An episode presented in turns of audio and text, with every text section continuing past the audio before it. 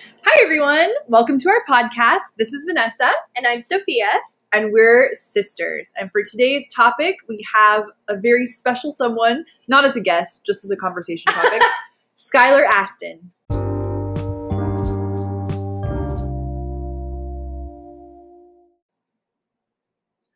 All right, so the main thing that we wanted to talk about today, all of these podcasts really start from a place of us just having a conversation and then being like, oh my gosh, that's actually a really good question. We should like analyze that further.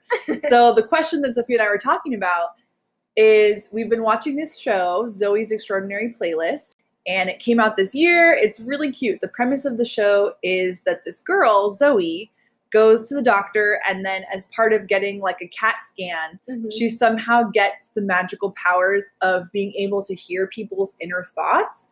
But instead of just like mind reading them, she hears them as a song. So like if someone is has a secret crush, then she'll overhear them singing a love song and like no one else in the world can hear it. They don't even know that they're singing it, but she is hearing their heart like coming out through like just like a famous pop song. So it's really cute. It has a lot of really talented singers in it. There's Rory from Gilmore's in it, or no, Lorelai the mom. Lorelai, yeah. Yeah, and Bernadette Peters is a guest star. yeah, A couple of people from Broadway too. yeah, it's really fun, and the dance sequences are super cute. Um, Peter Gallagher, of course, plays her dad, who we all know can sing because he was in the I think '92 Broadway revival of Guys and Dolls, yeah, and in While You Were Sleeping, a perfect holiday rom com. he is as cute as ever as her dad. He's just like adorable. Mm-hmm. and like the family dynamics are really nice. It's a really cute show. But a major part of it is the fact that the main girl, Zoey, has a coworker slash best friend. I think they've been friends like since college, who is Yeah. played by Skylar Astin, and his name is Max. And as we're watching this show, Sophia and I were like, wow, how does Skylar Astin keep getting cast as like the perfect boyfriend? And there was just kind of like this indescribable quality of like, why is he so great? And so we wanted to pick apart that question more and see if we can figure out like what is his secret? Is it something in him himself? Is it just he's being picked for these roles? Like what is the secret? So that's the topic for today. Because we do believe, and we'll talk about this in other podcasts too about CB from Schooled and other characters, but just like I think you can be an incredible actor and you can portray, you know, from maybe you've observed someone who's the quote unquote perfect boyfriend and you can pretend to be them. But he just has this sincerity in his eyes and all of his actions and choices where obviously he's self-aware because he knows that he's he's acting like this person, but he does too good of a job that we're kind of like, is this just how he is in real life? And if he is, that would make me so happy just to know that he exists. So Yeah, and the fact that it keeps happening. So we'll Yeah. talk about his filmography as well and how this is kind of a recurring theme in his past.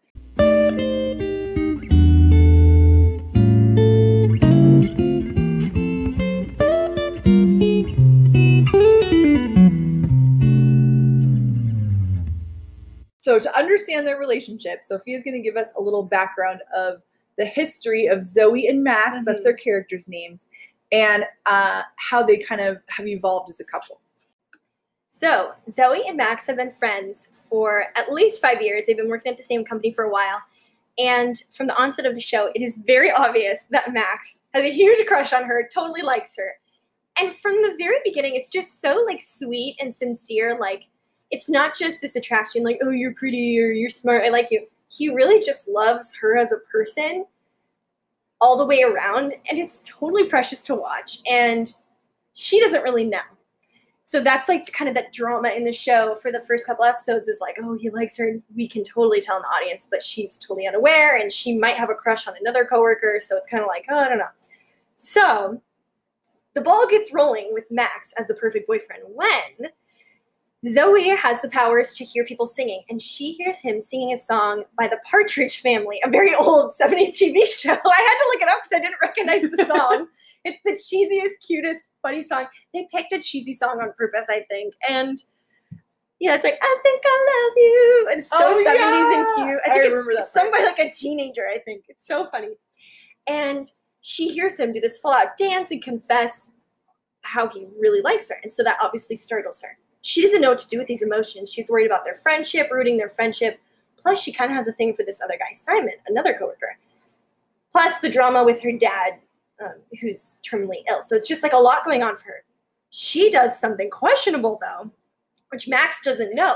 She tries to get him away from her to save their friendship by throwing his affections onto a girl who works at their uh, local cafe, a barista.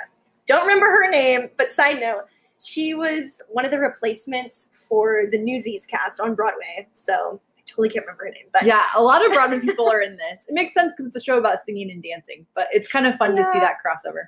yeah, it's funny to see Broadway people who were like big on Broadway turn to TV and they're just like a minor character. It's kind of funny. Yeah, it's like Supergirl all over again. I know. And so she's Max is preoccupied with this new girl now, this blonde girl. You can kind of still tell that he's like maybe a little bit hurt deep, deep inside, like, oh, you know, but he's a great guy. So he's throwing his affections onto this new lady. And he also doesn't know that Zoey knows how he feels oh, because Oh, no. when she sings or when people sing to her, it's like her reading their mind. They don't they're not telling her. It's like all subconscious. So he has no idea that she heard him singing that he loves her and that she's doing this on purpose. He just thinks like, "Oh, she's my friend and she's like trying to set me up." Like, "Okay, whatever." Exactly. And he's like, I think something happens to. I don't remember where he's like, he decides, like, oh, she's not into me. Like, it's time for me to move on or whatever. But obviously that doesn't work. So here's where things get good. Max and I think a lot of their office are at an engagement party for Simon and his soon to be ex fiance. They have a lot of drama. Zoey kind of shoehorned her way into that because she liked Simon. Well, she and Simon both had kind of a connection Yeah. over their dads because her dad's ill and his dad passed away. So they Yeah. kind of have like an emotional bond mm-hmm. that consciously or unconsciously, I think for both of them is kind of turning into something more. Yeah. And she didn't know Simon's a little morally questionable because she didn't know that he was engaged for a couple episodes until he just dropped that bomb after they had been out on what would basically qualify as dates. So they're at this very awkward engagement party, and the two fiancés, you know, the people who are engaged, break up, and it's this huge dramatic thing. And Zoey feels partially responsible because she's like, I feel like I've gotten in the middle of this, whatever. So she's in a very emotionally distraught place she kind of runs away and Max follows her to make sure he's okay because he's so freaking cute and he wants to take care of her. She gets a phone call that her dad has fallen. So it's all this stress at once and she's freaking out, doesn't know what to do. She can't find a car to like take her home, basically like an Uber. Max is like he offers to take her home. And it's the cutest thing because he like grabs her arm and it's not like he's dragging her around, but he's doing it in a loving way like as a friend, you know, like she can't really think for herself right now because she's so worried and stressed that he as a good friend like takes her hand and he pulls her along and he sings the 500 mile song for her and she can hear it of course. And it's so darn cute And- we should just pause right now and Yeah. say Skylar Astin does have a beautiful voice. Mhm. And that song, which in the original version has like a lot of falsetto, like I like they go like super high pitched. He doesn't go into that, like he keeps it all, I don't know the musical terms, but like all kind of in the same he sings it so pop i mean i know i think that's a pop song now but he sings it so like and it's so funny Yeah. he can't control his theater kid It's true. His like even all throughout the show, his like inner theater guy is totally coming out. But what's amazing is he is so incredibly sincere, both like as the actor and as the character. That like this Yeah. song that anyone else singing, you'd be like, uh, like that's so cheesy. You totally buy it. You completely believe it. Like you see that this is his heart being expressed for like uh, his best friend who he loves, Zoey, and he's just like, I would do anything for you. And while they're doing this, they're going through like a super busy street that's like really crowded, and he's trying to find her like one of those like little scooters to like rent and ride to the hospital to see her dad. And he's kind of like, you know, shielding her from like drunk people leaving the Warriors game and like pushing him out of the way. And then they get he's very to determined he's walking ahead of her like kind of dragging her along but in a nice way kind of like shepherding her. shepherding yeah Yeah, and so just like the song itself somehow does not read as cheesy. Like it reads the audience, you totally buy it. it's like really attractive actually he's super manly and like he's on a mission and something about that is really attractive especially side note the person i just broke up with did not have that those qualities at all and i didn't realize that until we were kind of already dating but seeing other people who are just like just being assertive guy or girl is attractive And so yeah, I, I was kind of like hee hee for me. I was like, oh nice, you know, good Yeah. for her. so Max gets her to see her dad, whatever. At the end of the night, after she's seen her dad, she thanks him and she says something that for Max's poor little heart that has a crush on her totally sparks this fire in him. She's like, I need more Max in my life. So then a couple days later, they're hanging out at the mall and they're getting dinner, uh, lunch at the mall. And he's kind of looking around a little shiftily. And then all of a sudden, he starts singing to her another love song. And she's like, oh my gosh, here we go again. This guy's so in love with me. But then she says out loud, like, oh, do we really have to sing or something? He responds and she's like, wait, you can hear me? And he's like, yeah, of course I can hear you. This is a flash mob. So he rented a flash mob to like perform there. And basically he says, I love you in front of all these people. He paid, went to rehearsals to like find a way to prove his love to her. She totally runs away and leaves him hanging, which is super embarrassing for him. Max is totally shocked and extremely hurt because he got rejected in public in front of all these people. Plus, she confesses that she knew that he liked her. She tells him about her powers. Yeah, and he's like, wow, so you knew I liked you and you tried to set me up with someone else. Super hurt. In one episode after this, she has a glitch in her powers where now she sings her feelings, but it's not just in people's heads, it's out loud. So she has this uncontrollable urge where she has to sing. So it's super embarrassing. During that time, though, she can't stop herself from seeing Jason Mraz's I'm Yours to Max, which is basically her way of saying I love you back. It's super cute. And then she's kind of confused after singing it, like, oh, why did I do that? I'm sorry, that was weird. He's like, no, that's great, haha, because that's what he wants, you know? Literally five minutes later, she's in the like office's meditation room with Simon, the ex-fiance guy, remember? She starts to sing Want You to Want Me to him, but like a slow, like sensual version. It's weird. and I'm like, oh my gosh, this is odd. Like she just said she loved someone else. She must be having these conflicting emotions. At the end of the song, Max has been standing there the whole oh. time. And he heard her singing this song to Simon. Simon's like, what the? Like, he's totally oblivious. He's like, super, like, what's going on? Max kind of basically runs away, super upset. She goes after him and she's like, Max, please. And he's like, I don't want to talk. She follows him into the men's bathroom, which was just funny. And he's like, I don't know what to believe anymore. Like, a minute ago, you, you sing a love song to me. Next thing I know, you sing a love song to someone else. Like, what is it? I will say this, though, and I love this part. It was just so like, wow, that's spitting truth, Max. He was like, I do know one thing though about the two songs you sang. One of them was a song about attraction, and one was about love. And then he kind of walks away, and he's like, I don't know about you, but if it was me, I'd pick the one that's about love. And then he like walks away. It's so funny. And then from there on, he goes through a period of like he sings bye bye bye, like saying like I'm done with you. Yeah, we're doing this tonight.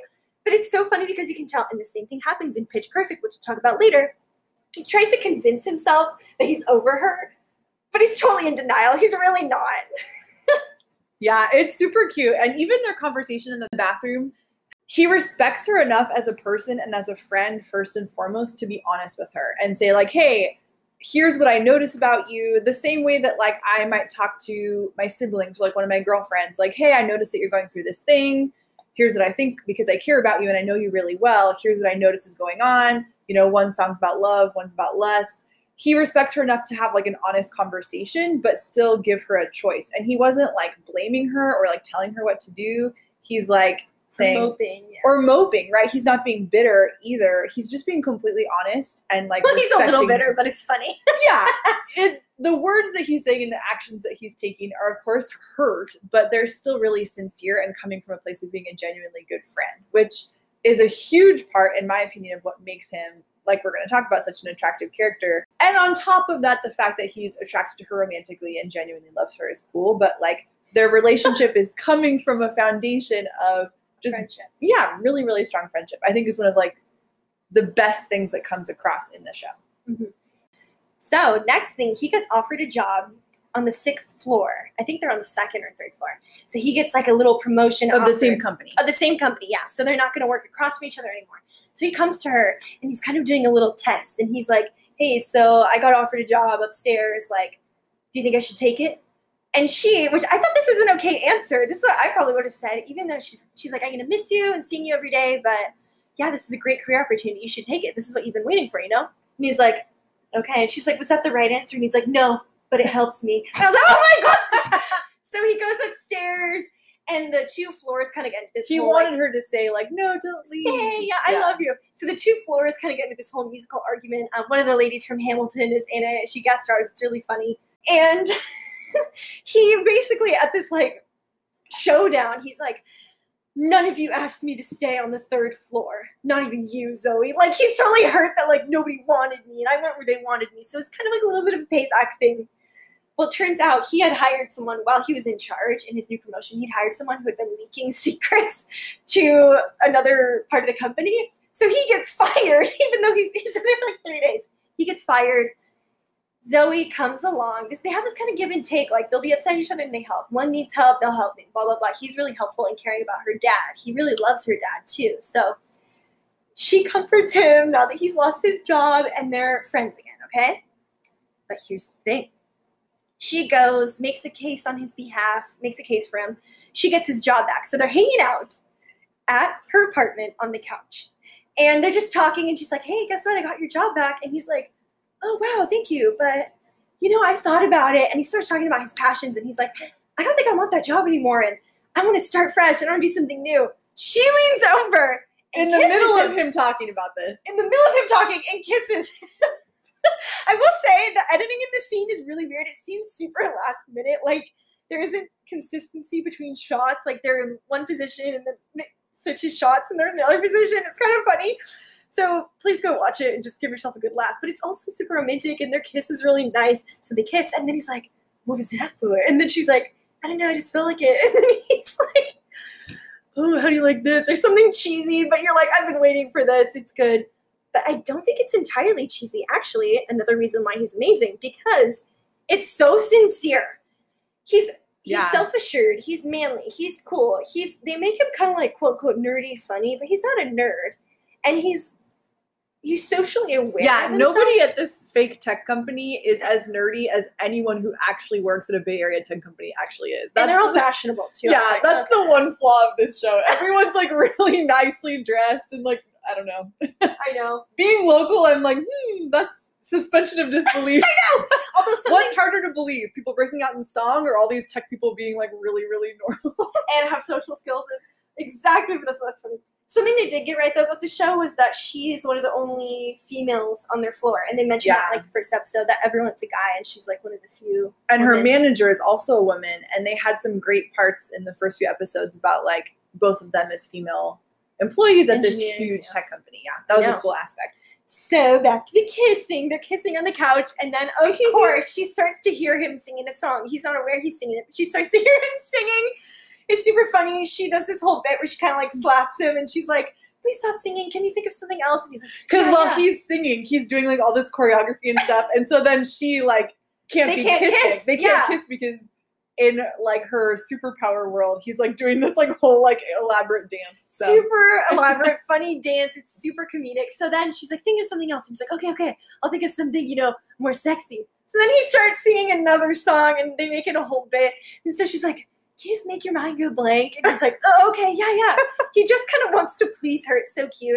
I but even then in that moment it's really cute too how like right when they first kiss for the first time like the whole point of her powers is that like the emotions in people's heart is like overflowing and then like his first thought is like oh my gosh like i love you so much like it's really cute i don't remember what song it is He's like, but um, all of me loves all. Is that John Legend? yeah john legend all of me it's So like oh that's adorable And then he sings the other one like, I know you want me, you know, I want you, whatever. And it's like funny. So while they're kissing, she gets a call from her dad's caretaker. It turns out her dad's having an emergency.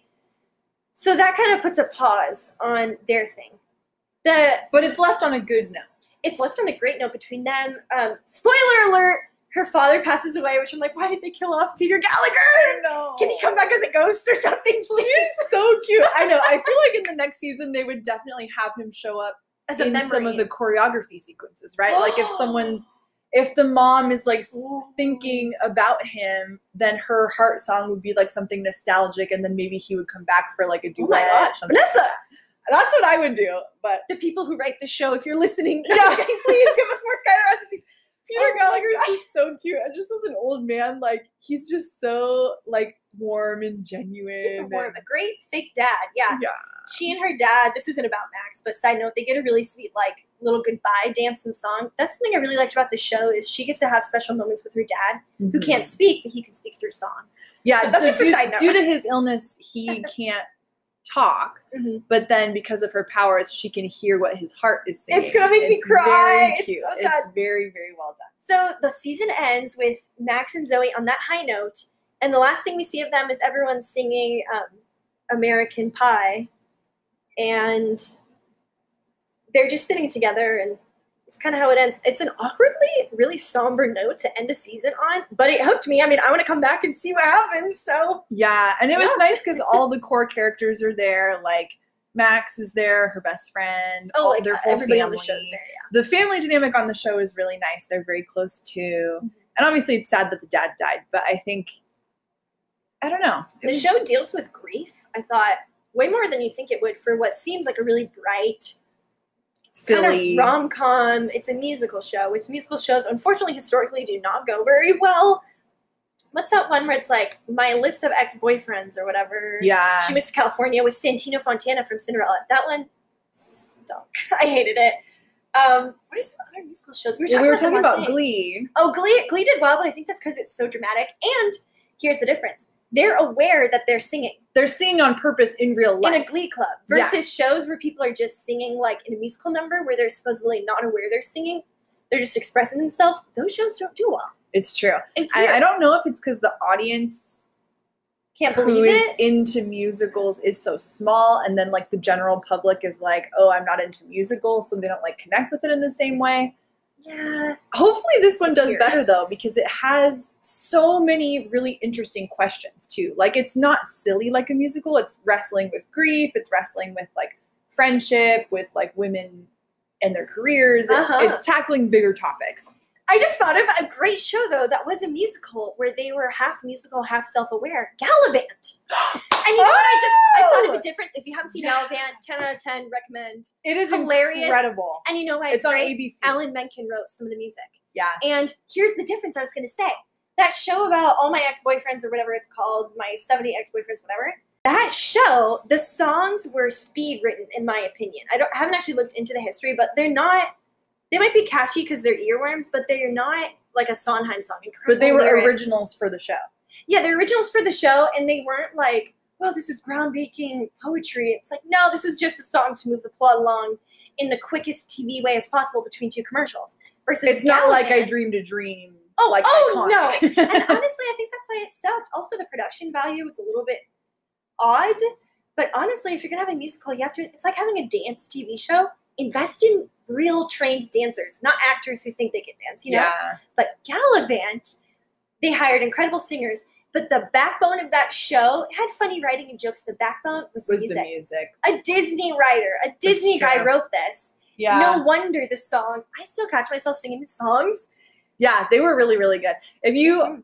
are interested in musicals at all, you should definitely watch Zoey's Extraordinary Playlist and you Mhm. should definitely watch Galavant. I think it has three seasons. Two, just two. Oh, it got just two? canceled too early. Uh, it, the season finale of season two set it up really well for a season three then. I guess Yeah. I just imagined that. But yeah, um, the actor who plays Lassie from Psych is one of the main characters, and he is so good in it. He's incredible, so talented. Yeah, it's really, really fun. that also has some Broadway people in it. A couple people from Downton Abbey are in it. If you like that show, so yeah. yeah. So I guess we could say what's interesting. So Galavant had original music, but they had like one of the most talented musical theater writers songs that fed the plot, but also could be standalone performance pieces that are funny and catchy. You could sing those in a musical theater class. You're not going to mm-hmm. sing my ex-boyfriend's song that's about getting your hair done. You know, that's lame. Yeah, they were like genuinely. They have a story. Really well done songs that have like a story to them. And, a then heart. Glee and Zoey's Extraordinary Playlist are both using pop songs that everyone already knows. And. Zoey's Extraordinary Playlist is interpreting them in a very musical theatery way. Like you can tell that some of these people have like a clear Broadway background because you're like, Yeah. okay, like you're a little too dramatic. your expression of that line was not a regular rock or pop expression. Um, but probably that's what makes them easier to connect to and why they were more successful than other musical shows is the quality of the music is actually really good.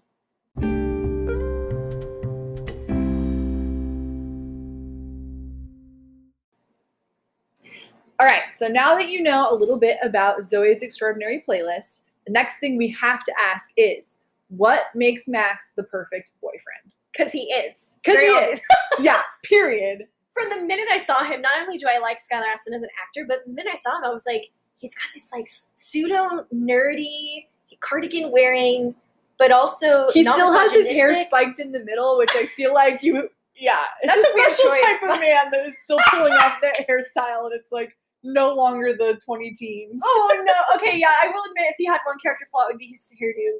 But he has nice thick hair, I guess, so he's got that going for him. Yeah. Okay, immediately off the bat, Max is so in love with her. We Mm-hmm. know that there's a history there, but just immediately, it's so heartwarming. Like, who doesn't want to watch something where someone's in love with someone else? It's sweet and cute, and the fact that he's keeping it a secret not only creates drama for the show, but it also like you see him doing things that we know are out of love, but she's oblivious to, and that's really cute. And Yeah. this, there's this intensity, and same thing in Pitch Perfect. The minute that what's Beca gets to campus, he sees her in a taxi and he starts singing, literally just because he's weird. But then the next time he sees her, he like he's like, "Hey, I know you. We're gonna be best friends." Blah, blah. He like just it's love at first sight, and it's hilarious. And I wish it happened like that. If it happened to you, let me know this I can believe. I'm like, oh my gosh, it's so funny. He just he walks in like he owns the place basically. And into I mean like her heart. Like he just like we know that she's moody. In her case, Beca's case, she's moody and pitch perfect, and like you know like. I'm a rebel, or Zoey, who's just completely oblivious and preoccupied. He waltzes on in like, I brought Capri Suns and some movies. We're, we're watching a movie tonight. Not in a weird controlling way, more in a just like cute puppy, like, I love you so much. Let's do everything together. Yeah, like the excitement is there and kind of the pursuit is there. Oh, yeah. and word. especially in I think in kind of like a college context, it's there in Pitch Perfect, and then in an adult context, it's there in Zoey's Extraordinary Playlist. Mhm. The love is really like genuine love. Like I think we could even say like very godly love in a way. Like it's sacrificial and it is Yeah. for who she really is. It's not just like an infatuation or like oh I'm so into you. And the contrast that it makes me think of is like a lot of times in art, it, well, so let's say entertainment. I don't know if this is really high art, but in entertainment, like movies Yeah, and songs and TV shows, and unfortunately, even sometimes in real life, mm. love or what we consider to be love in the English language, since we only have one word, would be like more of an infatuation, and especially for guys, the trend of it being like kind of more moody or like possessive. So like the example Yeah. of Ross from Friends, Oh, or boo. I know, boo. We are sadly an anti-Ross household. Well, compared to the rest of the world, uh, yeah, we can talk more about that later. It's not sad for me, but um, or Drake from Hotline Bling. There's just such this interesting thing where like, oh, the girl that I like made a decision that I don't like. You should feel bad for me. I'm the victim. When in reality, it's like, um, no, like women are people too, and they can make their own decisions. And I feel like Max's character during this show, he and Zoey have a lot of conflict, really, not even disagreements, but like genuine conflict of like, wow, that really hurt my feelings. Like, I can't believe Yeah. that you knew that I liked you because of your superpowers and like you let it go for like months without ever telling me. But he still respects her autonomy and respects her and loves her genuinely enough as a friend to say, you know, make your own decision. I'm here for you if you, you know, want to come back and talk about your feelings, but if not, Mhm. like I'm just going to go do this and but like I he still keeps that door of relationship open. He doesn't like turn it back around on her or kind of like Ross or Drake, he doesn't like victimize himself. He's like, well, and mope. he doesn't yeah or criticize her for doing something he didn't like he's like you know what? You're you're your own person. This really hurt my feelings. I value our friendship. So if you want to talk about it like i'm still here but for now i'm gonna go you know just have some space. Yeah that kind of thing. Going off what you're saying, Vanessa, exactly. Like it really gives me hope to see how she, Zoey, is super spastic and she's got all these emotions and and thoughts and worries that she doesn't know what to do with. and it- she's not perfect she's not perfect and she repeatedly over and over knows she can come to him even if they had had a quarrel or a qualm she still comes to him and he's her rock and i really like that idea of like the spastic one who needs help, who can think for themselves, but somebody you can't be by yourself always. You know, no one's an island. You need help. And then he, even if he was a little annoyed at her, he's so forgiving and patient. I think patience and endurance are totally cover him.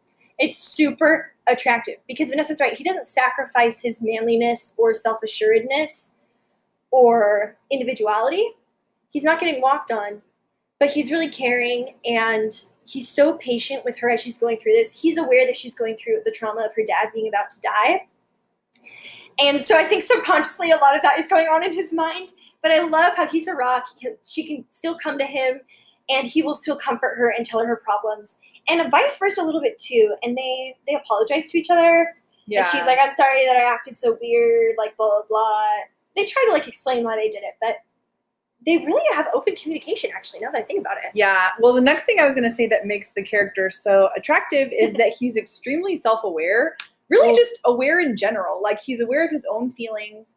And because he knows Zoey so well, like going back to their conversation in the bathroom, when he hears her sing a love song to him and then kind of a attraction song to this other guy. Lust. Yeah. He is aware of how that made him feel. He's like taken time on his own to think about how it made him feel. And he's observed because what he knows about her and their relationship, their friendship, he has insight into how she's probably doing. And then they have this super open conversation about it without it being like, oh, well, I hate you, like immature and stupid. Obviously, How this you do that is to me? Yeah. right. Instead, he leaves her with the ultimatum, just like he did in Pitch Perfect. I'm like, why does he keep getting these roles? Yeah. Not an ultimatum. That's the, that sounds too dramatic. He tells her very obviously how he feels, just like in Pitch Perfect when Beca's like, "Leave me alone. I don't need your help," or like, "Why'd you bail me out with my dad?" He's like, "Wow, okay," and he's very obviously hurt, but he doesn't make a big scene. Same thing in Zoey's Extraordinary Playlist. He's hurt, but he doesn't make a scene. He just like removes himself, but he's not closing that door forever, which I really Mhm. appreciate it. He's not like, "We're never talking again" or whatever.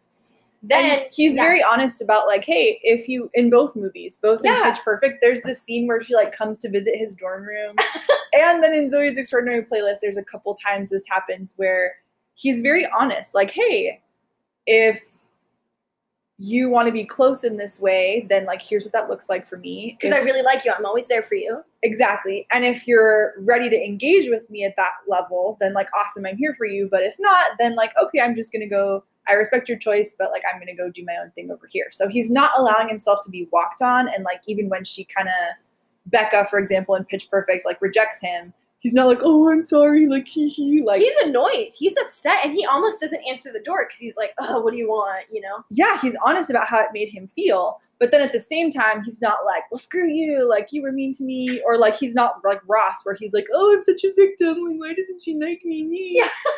he doesn't do Yeah. that either. He's like, you know what?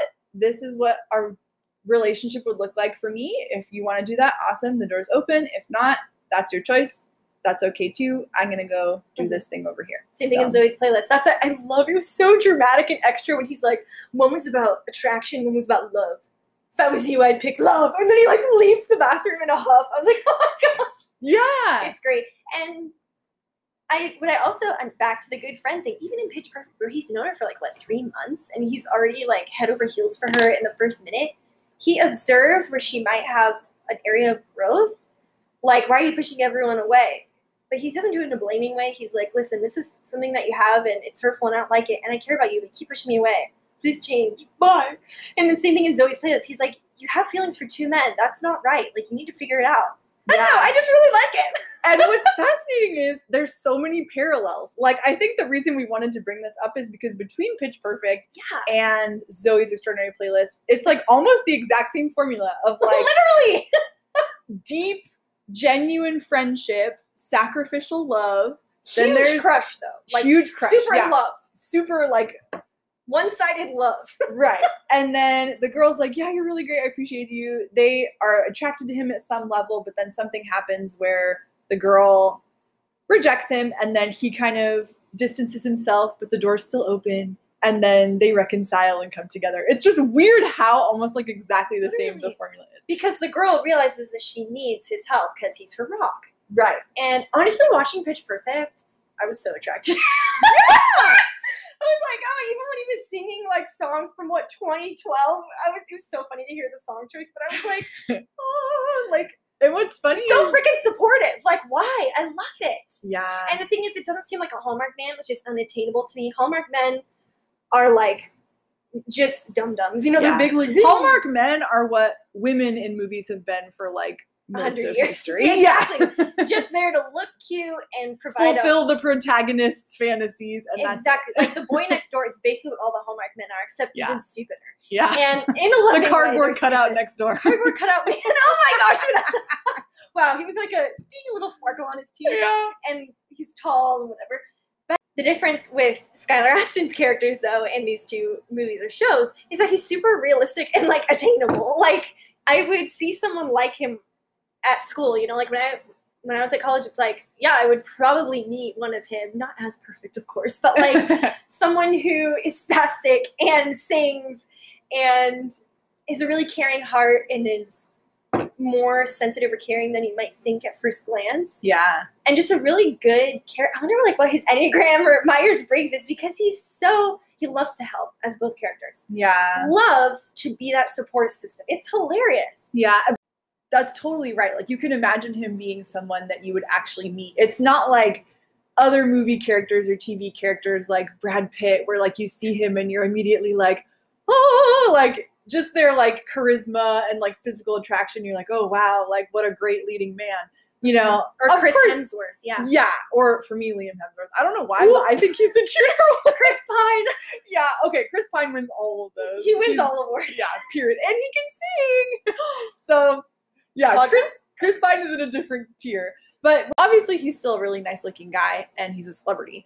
But he, like Sophia was saying, seems more like someone you might actually know. And what makes these two characters so attractive, because literally after watching this movie or this show, your heart just like goes out to him, kind of in a similar way that you might be like, oh my gosh, like in High School Musical, like when we were young, like, oh, Zac Efron's so hot.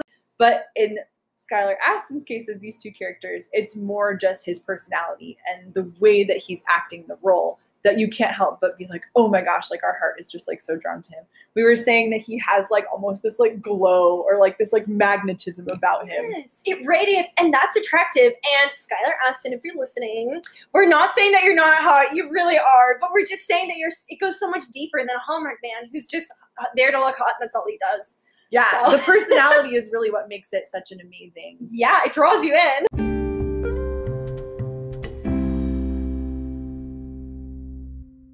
So I feel like we answered our first question. What makes him the perfect boyfriend? It's all these personality traits of, you know, his sincerity, his self-awareness, his honesty. And he's just cute enough. He's just cute and he genuinely is really in love with the leading lady. And it just like comes through so clearly.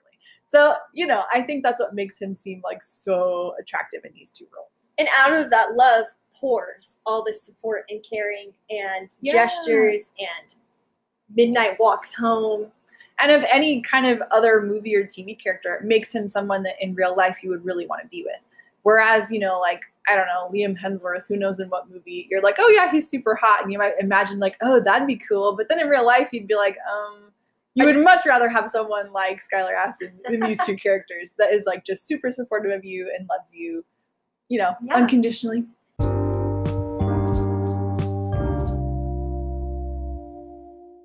So that leads to our next point is why does Skylar Astin keep getting the same roles and why is he perfect for them? Yeah. Is it something inherent in him that like Yeah. these, these roles were already written and he just got cast as, you know, Pitch Perfect and Zoey's Extraordinary Playlist leading man? Or is there something in his personality? Is this what he's really like? And he's bringing that to these two roles. I love what you said, Vanessa, about like, is there something inherently in him, Skylar Astin, that makes him perfect for these roles? And I think it's a little bit of both because casting directors, I feel like don't get enough clout. But they're any favorite movie you have, people win awards for best actor. Thank the casting director because it's literally their job to pick the perfect person. And as someone who's been on the casting side for theater, it's like two people can come in and do the same exact monologue, but they just have different interpretations based on their experiences and their personality and their technique and blah blah blah and i mean their level of skill whatever but like who they are as a person is always going to shine through a little bit and i def- totally i think i'd like to believe that skylar astin is exactly like his characters, or at least they're a characterization of him. Yeah. Because I can just imagine if these lines, if you really pick apart his lines in Pitch Perfect, let's do the like Capri Sun example when they're sitting on the grass and he like throws a Capri Sun at her and he's like, "Hey, we're gonna watch Breakfast Club" or whatever, and she's like, "What?" Imagine some other like doofus in that role, some other just like guy. If you were to imagine someone else doing that, or even like the my ex boyfriend's musical TV show we we're talking about, Santino Fontana, he's cute and nice, but can you imagine a younger version of him being that character? No, I think he'd be way more nerdy. But he's also Santino Fontana's like weirdly suave too. I don't know how he does it, but he's Yeah. like I feel like that's kind of a common Broadway thing. Like none of them are handsome enough, and this sounds terrible, but like they're not superficially attractive enough to be like movie star attractive. but they have to like overcome or like compensate with being like super charming. Like Jeremy Jordan, when you see him up close, you're like, he's just kind of a normal looking guy. But then he plays like these charming characters. and he Same sings beautifully that you're like, wait a second. yeah, and Christian Borle, like he's not much to look at, but I feel like he's always such like a player, romantic lead. Yeah. I'm always like, ew, what is happening right now? My eyes are saying one thing, but my ears are saying something. else. Oh my gosh, exactly.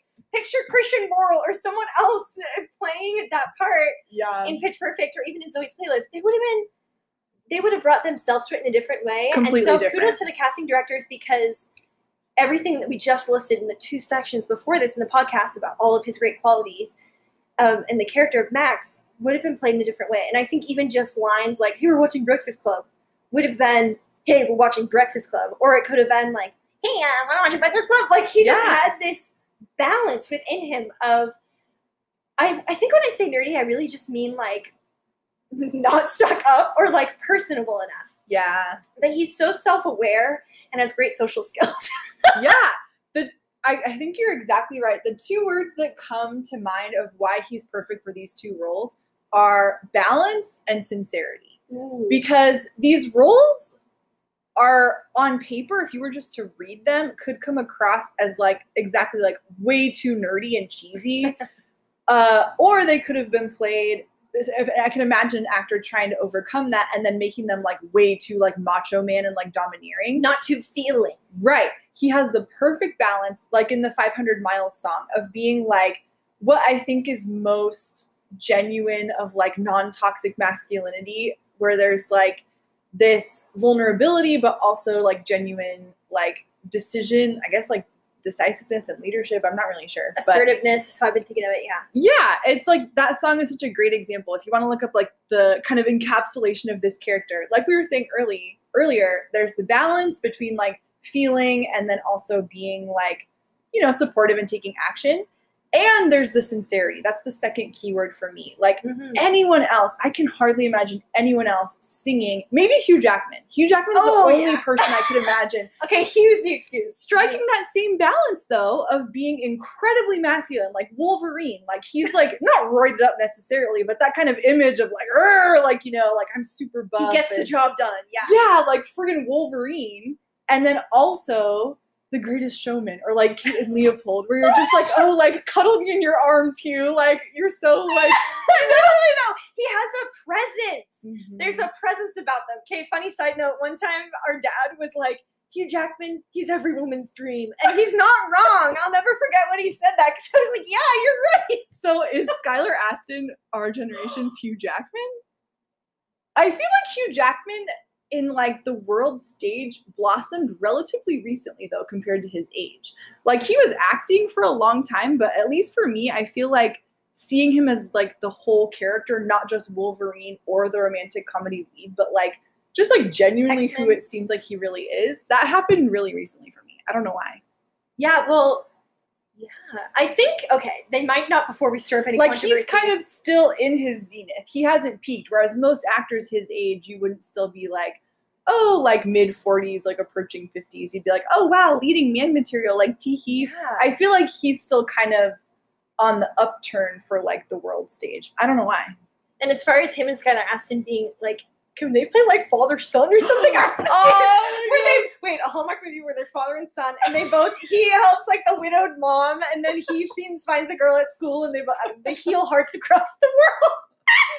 no, but I was gonna say they might not like. I I think in his career so far, Skylar Astin isn't at the same level of acclaim as Hugh Jackman, who's sing. He's a triple threat. You know, he's done Broadway. He started on the stage actually in Broadway, Oklahoma, and then you know then his movie career, whatever. But I think they both fill the same hole in that the type of character they play. I can't think of Mhm. anyone else. Hugh Jackman's a good one, Vanessa. I can't think of anyone else. Thank you. Maybe Chris Pine in Wonder Woman, but he's a bit of a dum dum, and that's on purpose. Mm-hmm. So, wow. it's just that that is yeah thank you i think they both have that element of balance like we said and sincerity where lines that would seem super cheesy coming out of anyone else or like breaking into song over like their deepest emotions but still being extremely manly and hot that is a hard line to toe and i think they both do an excellent job And speaking of sincerity, I was going to say this earlier, going off what you said. Part of that sincerity is that they're so uh, aware of how they feel. yeah They're sincere Mhm. with themselves, and Yeah. they have the EQ. They have the emotional intelligence to be like, "Here's how I feel." You know, they're not geniuses about, but they are very like, even again back to both of Skylar Astin's characters, very like, "Hey, I have these feelings for this girl, and she's great, and why not?" yeah know? and they're And that's nice. It's refreshing. totally None of this dancing around. How many? We're going to talk about this later. How many TV shows and movies is there this will they won't they? Which everyone loves a little bit of will they won't they. But when it goes on for like six seasons, at it's that too point, much I'm like, well, apparently they won't. So Yeah. bye, and I stop watching. you've wasted a decade of your life. I want to see you kiss. you mm-hmm. know? I totally agree, Sophia. I feel like the key is that there's what makes them so attractive and so perfect for this type of role, which would be kind of the ideal boyfriend in real life, is they're so aware of their emotions and they're able to express them and they're not ashamed of them. And I feel like for Hugh Jackman, like he did a live show that was like touring the country last year where he just like went to like, you know, arenas and like sang Broadway songs. And I'm like, how on earth in the context of the average man is this like super buff, super hot, like you know, Caring. superhero man also being so caring and so vulnerable and just like hopping out there like friggin' tap dancing. I'm and like, he loves singing, and he knows it, so he's gonna sing. yeah, and he's expressing his feelings and he's not ashamed or embarrassed. And what's special about both of these guys and why they're so perfect for this character, and what really does make them, in my mind, as a woman, like the perfect ideal boyfriend, like we're saying, is they're like aware of their feelings and they're not ashamed of them, and they're expressing them in like a really positive way. That's such a cool thing. Yeah.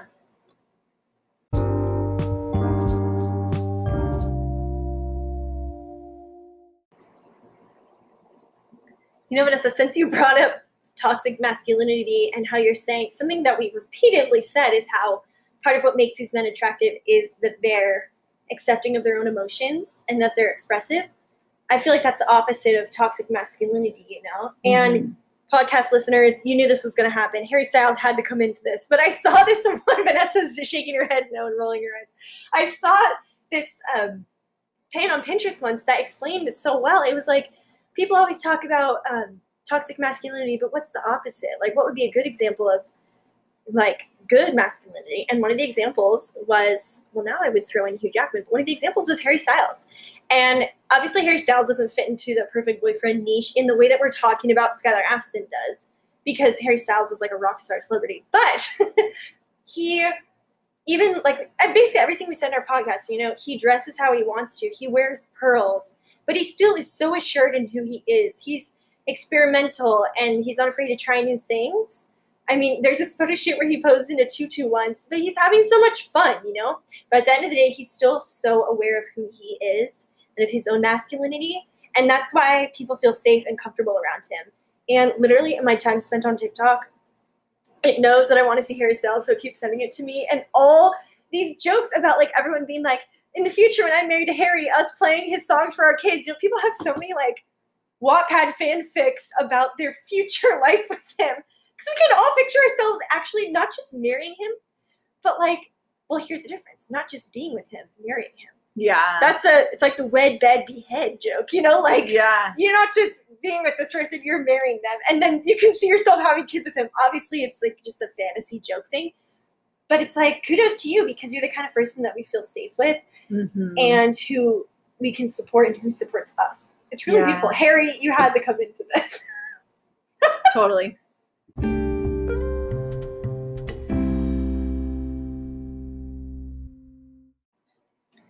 All right, so the last thing we wanted to talk about today was just something that I've noticed that is really unusual about Zoey's Extraordinary playlist, which is the main ship, you could say, the main couple, Zoey and Max, gets together before the end of the season. Like, it isn't even the season finale. It's not like the big drama that ends the whole season. It's like the second to last episode. And how unusual that is. So I wanted to think through like why is this evolving the main couple in the relationship getting together so much sooner? So, thinking chronologically, let's say in like the 50s and 60s and 70s, the majority of sitcoms were like family sitcoms, like Leave It to Beaver, all the way through kind of like The Cosby Show. So, the main source of drama is like random crap that happens to their families, and then they all have to like deal with it. Then you have maybe the next generation of type of show, which is Remington Steele or Moonlighting, where the source of drama on the show is coming from the plot of each episode, the case that they have to solve. And then the relationship between this unmarried couple is not the main source of drama. It's just like kind of a fun cherry on top. Then the next generation we get to would be like Friends, Frasier, even Seinfeld to an extent, where the like romantic exploits of these unmarried couples is like the main source of drama on this show. Like, yeah, other stuff happens, but 50 to 70% of the time, it's about them meeting or, you know, trying to get with somebody, and especially the main will they, won't they couple going on for like years and years and years. And then that just made me think about the contrast of the most popular sitcoms in recent years, which I would say were The Office and then Parks and Rec. So, like early 2000s is The Office, later 2000s, 2010s is Parks and Rec. The main couples on both of those shows got together by season three. So, Jim and Pam get together in the almost season finale of season three, and then Ben and Leslie get together in episode like 14 of season three. So, if Ben didn't even join the cast till season two, they got together like boom, like they didn't waste any time. And I think it's so cool that in those two shows, yeah, of course there was drama of like, oh, Jim Pam, like what's gonna happen with them, or like Ben and Leslie, like their relationship has to be a secret, blah blah blah. But then once they got together, the tension of the show wasn't lost. I feel like if Ross and Rachel had gotten together in season three, like 40% of the drama on the show would have been gone and like no one would have kept watching it for that angle. Whereas Ben and Leslie get together in season three, and then you see them like grow as a couple, and you see Leslie have drama from her career. There's interest in events in the show coming from all angles. It's not just fueled by their relationship as a couple. Another thing I will say is like comparing Remington Steele or Moonlighting. Well, more Remington Steele, the characters, it's obviously like each other, just like, you know, maybe in Friends, but they do something about it right away literally in season one of Remington Steele, they've already kissed. Yeah. And they've already like, you know, been on a case where they're like, oh, we have to share the same sleeping bag, you know?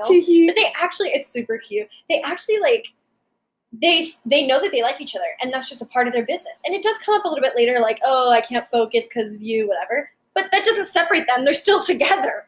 Yeah. And then compared to Friends, or even TV shows now, this will, they won't, they will.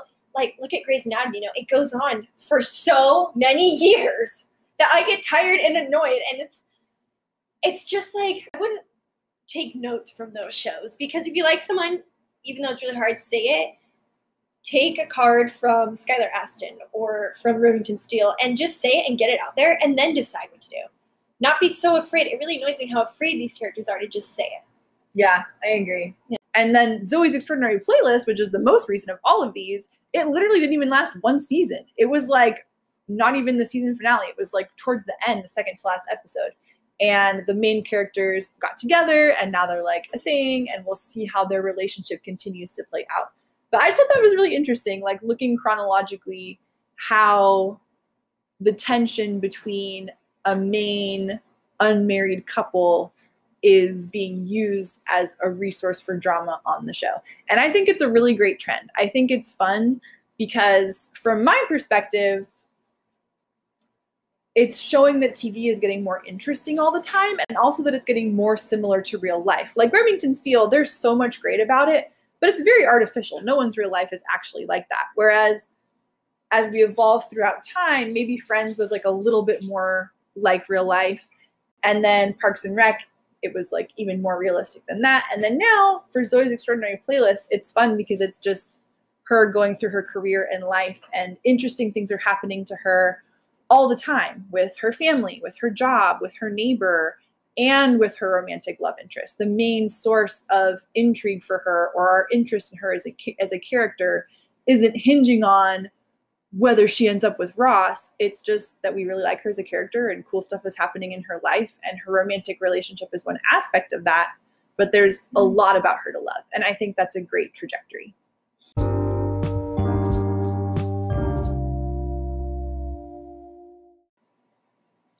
Well, thank you, Skylar Astin, for doing such a great job in these two wonderful roles. And thank you for giving us all something to aspire to. And thank you for showing us what the perfect hypothetical TV boyfriend looks like. And I really trust that you are like that in real life. I really hope. Oh, yeah. I think so. I think so. Well, thank you to our listeners, too. Thanks for yes. joining us. And we are excited to see you next time. Yay!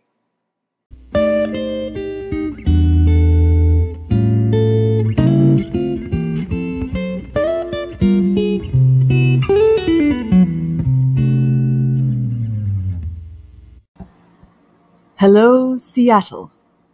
I'm Dr. Frasier Crane. I'm listening.